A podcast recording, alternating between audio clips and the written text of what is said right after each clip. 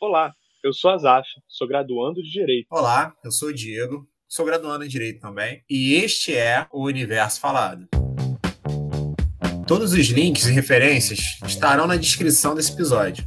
Se quiser enviar mensagens ou fazer comentários, entre em contato pelo anchor.fm. Procure o pelo Universo Falado nas redes sociais. Se quiser que seus comentários apareçam em episódios futuros, digam no início do áudio que podemos publicizar seus comentários. Se não fizer, vai ficar só entre nós. Então nos acompanhe e participe. Vamos para o episódio.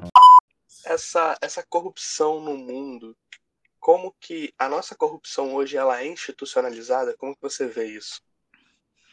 Bem, a todo momento eles tentam fazer isso, né? É, agora a gente teve várias operações, Lava Jato é, e, e outras, né? Onde escancarou, digamos, o que a gente sempre soube, né? Tivemos o mensalão, a era agora do PT que a gente passou por muitos anos e até isso vir a público, muitas pessoas não conseguem ter a dimensão que é dada, né? E, e acaba achando que isso não vai influenciar, digamos, no nosso dia a dia, mas acaba influenciando sim. E a corrupção é, acabou sendo quase que institucionalizada. A palavra é difícil, hein? Institucionalizada. Sim, porque era um, tinha um mecanismo, né? Uma hierarquia dentro do governo para recebimentos de, de verbas indevidas cada pessoa tinha um valor já discriminado, cada um tinha a sua função fora do governo, né, em cima dessa, dessa pirâmide de corrupção que acabou institucionalizando sim. E isso só fez com que o Brasil sofresse ainda mais e nós não tivéssemos acesso a muitas coisas que são garantidas na Constituição, né? E nos limitando, infelizmente levando até a, digamos, sofrermos mais, né? É, digamos que se hoje nós tivéssemos mais hospitais, mais médicos, nós talvez não tivéssemos sofrido tanto com essa pandemia, porque mais pessoas poderiam ter sido tratadas e, e não foi isso que a gente viu, né?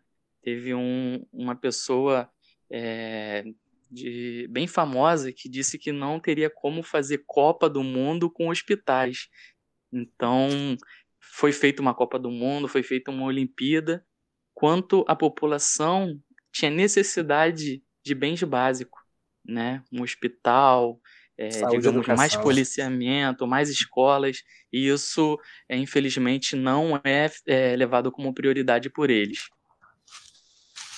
É, infelizmente aí a gente sofre é, com o famoso o que, que é o interesse é, da vez. O interesse da vez sempre é a questão de promoção do governo atual.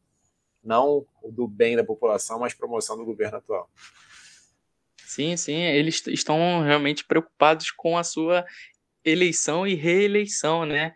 Naquela época do, da, da Copa do Mundo, eles estavam preocupados com pão e circo, né? Vamos alegrá-los, que, que aí eles não vão ver o que está acontecendo, o que deveria ser feito, né? Vamos distraí-los com isso e aí assim garantimos mais uma eleição para gente, né? Infelizmente.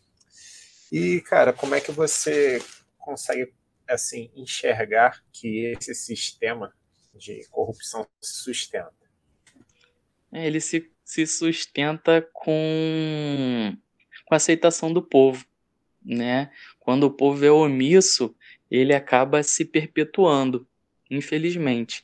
É, eu abordei o behaviorismo, que é um estudo da psicologia, onde diz que é, as coisas vão acontecendo da forma que elas vêm sendo reafirmadas. Ou seja, se lá no início nós fomos usurpados, nossas riquezas foram roubadas e nós aceitamos de certa forma isso, essa essa cadeia tende a continuar, né? Esse mecanismo nunca vai parar de girar e a gente vai continuar sendo assaltados, sofrendo é, humilhações físicas, psicológicas e tudo mais, porque ele vem reforçando Assim como um filho vê o pai é, em determinada situação, ele vai é, reproduzir aquela situação até para seus próprios filhos, né? E isso vai ser um efeito em cadeia, que nunca vai, vai ser quebrado. Para que isso aconteça, que a gente consiga mudar isso, nós devemos mudar, né? E romper esse elo de corrupção, esse, esse elo onde a gente aceita o que é nos imposto, né, sem questionar. A gente tem que, realmente acordar e ver que, que o poder realmente emana do povo e nós temos que, que exercer nossa cidadania, né? E assim conseguir então, melhorar. Contra, então, sustento essa questão do ciclo vicioso, né? Que a gente passa por ciclos e ciclos e continuam se repetindo determinadas é, é, atitudes diante do, dos crimes que são cometidos. É, é sim, sim. Independente de ser um partido de direita ou esquerda, é, esse ciclo se perpetua a maneira que o povo é omisso e não, não cumpre a sua cidadania, né? Não cobra do daquele que ele mesmo colocou lá, né? Porque nenhum deles estão lá que nós não tenhamos colocado. Todos fomos nós que colocamos. E outros de forma indireta, né? Mas a, todos que estão lá no poder fomos nós que colocamos. Então é dever nosso é, fiscalizar e cobrar para que eles façam, né? Não deveria ser, mas nós temos que fiscalizar e cobrar todo o, o serviço e que seja nos entregue, né? Tudo aquilo que nós pagamos para que, que tenhamos, né? É o Platão na República, ele tem uma passagem que ele fala justamente sobre isso. Ele diz que a punição pela omissão dos bons é que os bons sejam governados pelos maus. É muito importante que a gente participe da nossa política, que a gente discuta e que a gente esteja sempre ativo e procurando é, fazer parte de verdade disso, e não só ficar votar lá e achar que isso é o papel cidadão. Ah, votei e acabou que tem que fazer. Não, a gente tem que fazer muito mais coisa durante os quatro anos que virão. A gente tem que estar ali junto. A política, a sociedade é feita de política e a sociedade é feita da gente. Então é muito necessário que a gente participe politicamente. Sim, sim. Eu vejo que nós estamos evoluindo. É, há tempos atrás eu nunca havia visto ninguém falando sobre política né? na rua, dentro de casa mesmo, era muito difícil. Hoje em dia eu acompanho meu pai vendo TV Senado, uma coisa que eu pô, jamais iria imaginar. Vejo na esquina de casa pessoas comentando sobre um decreto do presidente, uma ação que ele irá tomar, deputados que, que fizeram uma coisa, outros que negaram outra. Então eu vejo que, que a população está longe do que deveria, mas estamos evoluindo é, consideravelmente, digamos assim. E, cara, dentro da, da nossa atual realidade aí, você enxerga quais são os braços da corrupção no Brasil? Cara, é, a corrupção é, a gente vê como se ah, é, a corrupção é feita em países onde existem muitas pessoas é, mau caráter, que não têm escrúpulos. Mas, na verdade, os países que são mais corruptos são aqueles mais burocráticos. Né?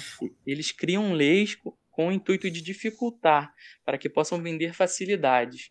Quando você, digamos, é, como eu trabalho na área ambiental, a gente tem muito isso, né? Tem um padrão para para o laboratório funcionar, tem um determinado órgão que vai fiscalizar. Então você tem que ter um exaustor a tantos metros de altura, um piso que seja é, tratado com uma determinada resina, um tanque para lavar e descartar o, o material. Então são muitas regras que, digamos, dificulta a abertura né, de, de, de outras empresas que, que, consequentemente, abririam mais empregos, e a gente está vendo agora nesse momento é, a dificuldade que está para que as pessoas sejam empregadas, o, o índice de informalidade cresceu muito, então a burocracia acaba fazendo com que a corrupção cresça. São mecanismos que eles utilizam para manter essa corrupção ativa. Né? Então, um fiscal chega na, no, no seu laboratório e se depara com uma coisa que, digamos, 30 centímetros, 10 centímetros fora do padrão que eles exigiram não vai mudar em nada na prática, mas na teoria ele vai inventar algumas desculpas e fazer com que você o corrompa. Né? Na verdade, você seja corrompido, né? porque ele que está te, te, te instruindo a isso. E aí, infelizmente, muitos é, se deixam levar e acabam pagando propina para que consiga uma liberação ambiental, para que seja o seu estabelecimento legalizado, para que você possa trabalhar quanto em outros lugares que não há essa exigência toda. Eu não digo que não deveriam ter exigências, deveriam, mas que elas fossem mínimas, né? Não para prejudicar as pessoas. E, e, dessa forma a corrupção ganha força, né? Com esses mecanismos que eles vão implementando. Cada tempo que vai passando, eles inventam uma nova situação, uma nova maneira para que é, obtenham vantagens indevidas, né? Como você explanou para a gente, então a burocracia é um dos monstrinhos aí que que levam à corrupção, né? Sustentando esse sistema sujo. Você teria outro exemplo, Marlison, de outra coisa dentro da nossa realidade aí que sustenta também esse sistema corrupto? digamos, o, os privilégios, né? Eu creio que os privilégios que são até constitucionais, né? Garantidos por leis para aqueles que estão no poder, isso acaba fomentando a corrupção, porque muitos que estão fora querem entrar para que obtenham essas vantagens, né? E, e de certa forma, cada vez mais eles vão dando o jeitinho de emendas para auxílio paletó, emendas para auxílio moradia, emendas para plano de saúde.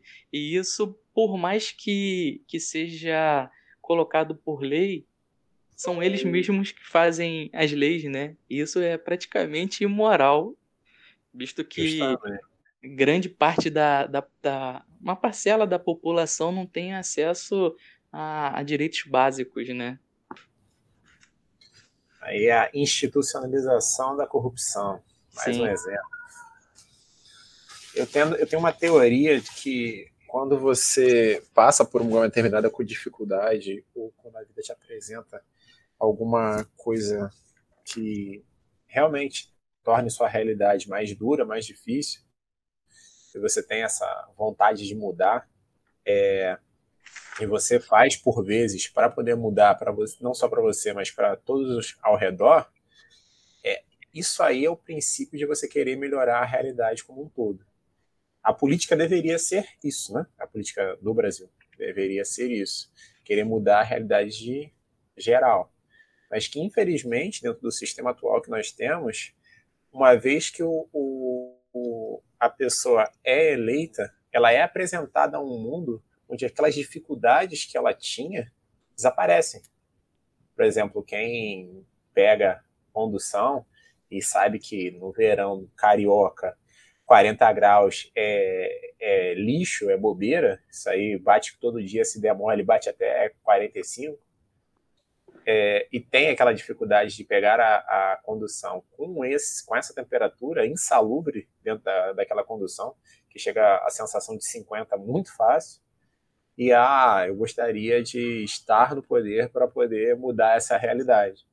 Quando o poder é dado a essa pessoa, aquela realidade em si, ela é mudada pelo, próprio mecanismo da eleição. Você não tem mais a, a, aquela realidade te incomodando. É, você não pega mais uma condução lotada porque você não anda mais com, com de condução pública. Você tem um carro particular. Então, à medida que o, que o problema some, é, some também sua vontade de combater o problema, porque o problema não te, te atinge mais. Não é uma realidade mais que seja a sua diária. Então, o próprio sistema, é, é, dentro do, dos cargos é, do legislativo, do executivo, é, faz com que você perca a noção de realidade daque, de, do problema que você queria resolver. Ele te tira de dentro dessa realidade. Então, deixa de ser uma prioridade para você. Sim, Mas é, é, é, é uma teoria que eu tenho comigo. Sim, sim. Eu, eu aprendi que as cartas podem até ser boas, mas se o jogo não é o certo, infelizmente você não consegue nada. É, hoje, para que, que uma lei seja aprovada, é votado. E para que você consiga votos favoráveis, você acaba tendo que se vender, se render a outras situações. Então, o famoso toma lá da cá. Para que eu consiga alguma coisa, eu tenho que te dar também. Então, isso acaba sendo mais um braço da corrupção, né? E fomentando ainda mais. Né? Isso, fomentando ainda mais esse mecanismo de corrupção que, que se instaurou. Se instalou, né? E, cara, diante disso aí, você acha que tem esperança de um governo que não seja corrupto? Cara, eu sou um otimista. Eles ainda não me, me venceram. Eles conseguiram é, levar dinheiro, parte da integridade da, da política, porque muitas pessoas são descrentes mesmo, mas eu acredito num dia melhor, entendeu? É, muitas pessoas, quando, digamos, uma pessoa boa, você, o Azaf, que, que eu tenho contato direto, estudamos por anos juntos, sei que são pessoas de, de uma índole excelente, né? Então, eu digamos que incentivaria vocês a entrarem na política, enquanto muitas outras pessoas fazem o contrário. Poxa, Diego era um cara tão bom, entrou para a política, poxa, vai se vender, vai fazer errado. E não, não deve ser assim. Né? A gente tem que querer pessoas boas lá dentro, incentivar para que elas possam fazer a diferença. E a gente não precisa mudar o próximo, a gente mudando a nós mesmos já a gente já consegue fazer com que isso aconteça, porque nós vamos irradiar para as pessoas mais próximas e elas para as outras, e assim a gente vai conseguindo fazer a mudança. Então, eu sou um sonhador. Eu sei que que ser um pessimista é muito fácil. O pessimista não tem trabalho, não faz nada. Você pergunta para ele, poxa, tá dando certo. Ele, ah, espera aí, senta que você vai ver que vai dar errado a gente não está na hora de sentar e esperar nada. A gente tem que botar a mão na massa e agir. E é por isso que a gente tem que buscar o conhecimento, tem que estudar, tem que, que, que se, se esforçar ao máximo, mesmo que seja mais trabalhoso, que seja dobrado o nosso esforço. Mas a gente tem que fazer com que isso mude. A gente não pode aceitar. Nós temos que ser otimistas, sim. E acreditar na mudança. Inclusive, se quiserem, podem votar em mim para vereador aí. Eu só tenho que achar um partido e eu vou poder, vou entrar nessa vida política aí também para representar vocês, para representar o povo, para representar nossos colegas estudantes. É isso que eu quero representar. Mas me diz uma coisa sobre o mensalão, Marlisson. Mensalão foi feito para dar dinheiro para as pessoas votarem positivamente em projetos de urbanização do país, de infraestrutura no país. O que que Maquiavel diria sobre isso? E, inclusive, essa é uma pergunta em homenagem ao antigo professor nosso. Foi o. Amarildo? Amarildo. Eu tive aula de filosofia com ele no colégio. Ele me fez essa pergunta. Quando eu respondi a ele, ele me fez essa pergunta. Respondi a ele que Maquiavel estava certo, ele me fez essa pergunta. Maquiavel, na verdade, é o cara mais injustiçado da história. As pessoas interpretam é, de uma forma, bem, ao meu ver, né, muito equivocada aos seus ensinamentos.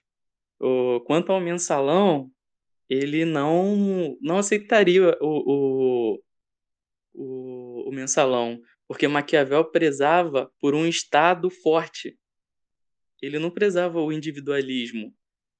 Né? E o mensalão era visando o individualismo e enriquecimento individual de forma ilícita. Eles recebiam dinheiro para que pudessem passar projetos, para que as coisas andassem da forma que eles queriam. E Maquiavel não, não, não preza, prezava isso. Ele queria um Estado forte e controlador. E dessa forma, um Estado forte ele poderia. Aí seria uma outra questão, se quem estivesse governando seria bom ou mal. Mas o Estado deveria governar é, de uma forma em que a sua população fosse, digamos, beneficiada, né? E pudesse, digamos, gerir toda a, a interação individual entre o, o povo, né? O Maquiavel tem até uma, uma frase dele, né, que, que acaba acontecendo, né, na questão do, do governo, né? Não te aparte do bem, mas sabe fazer o mal se necessário. Digamos que pode ter várias interpretações, né? Quando um governo faz uma reforma que não é tão benéfica para uma parcela da população, você pode encarar como um mal, né? Reforma Mas... trabalhista. Sim, sim, sim, sim. Previdenciária. Administrativa. Tô brincando, tô não. Administrativa. É, brincadeira. Não é brincadeira, não. Então é dessa forma. Maquiavel foi, digamos, atemporal, né? Por mais que tenha sido o livro O Príncipe escrito há muitos anos atrás, hoje ele é muito real, muito, digamos, atual, né? A gente vê o tempo todo isso acontecendo. Tudo que está lá escrito é um manual realmente, né? Desconfio que é o livro de cabeceira de mais da metade do legislativo brasileiro. Sim, sim. O Fernando Henrique já, já disse que ele tem. Tem ali e ele lê várias vezes, né? E, tá, e seguiu direitinho. Olha, eu discordo que o livro do Maquiavel seja tão atemporal quanto você diz. Porque o contexto que ele escreveu foi um contexto de crise institucional de um momento monárquico da Itália, se eu não me engano. E depois disso muita coisa mudou e a própria instituição governamental mudou. Você acha que as ideias de Maquiavel ainda seriam cabíveis hoje? Tipo, de verdade, a gente não tem. A gente já não, não fala mais de um líder único onde ele vai decidir tudo. A gente está falando de um Senado, de, em alguns países, um parlamento. A gente tem é, sistema de pesos e contrapesos, coisa que não tinha naquela época. Você acha que Maquiavel hoje ainda é cabível? Sim, sim. Inclusive, eu me atrevo a dizer que a nossa Constituição bebe da fonte de Maquiavel. Ele sempre defendeu uma posição superior da política, uma forma hierárquica, na qual o Estado é forte e usa de sua força para controlar seu povo e garantir sua soberania o Estado, em forma legítima, para que possa assegurar o controle do homem, ele pode utilizar da força. Isso está escrito na nossa Constituição. Né? Então, Maquiavel continua sendo atemporal, ao meu ver, e as políticas hoje, sim, seguem muito dos seus ensinamentos. Né? Hoje, nós não podemos utilizar da força para nada, né? a não ser em legítima defesa. Né? De, de si ou de terceiros, mas o Estado é o único que tem na forma constitucional o direito de usar a força para controlar e proteger o, o povo. E isso Maquiavel já dizia, né? Bem, bem colocada a resposta. Discordo em parte, mas bem colocada a resposta. normal, normal, é isso que, que fortalece o debate, engrandece, eu né? Senti muito, eu senti muito do Leviatã.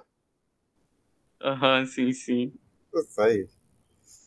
Mas é, é. E, cara, quanto à visão de mundo dentro do que você trabalhou no, na sua pesquisa, o que, que se modificou antes, assim, não, antes não, durante a pesquisa e após a conclusão da pesquisa? O que, que modificou no seu ponto de vista aí?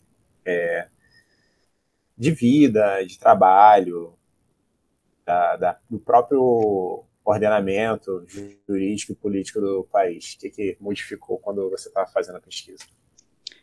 É uma palavra é, que, me, que me motiva muito, né?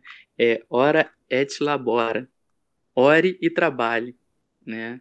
Fazendo o trabalho, as pesquisas, eu vi que a gente tem que trabalhar muito e orar bastante também, porque não tem outra forma da gente conseguir melhorar é, o futuro, né?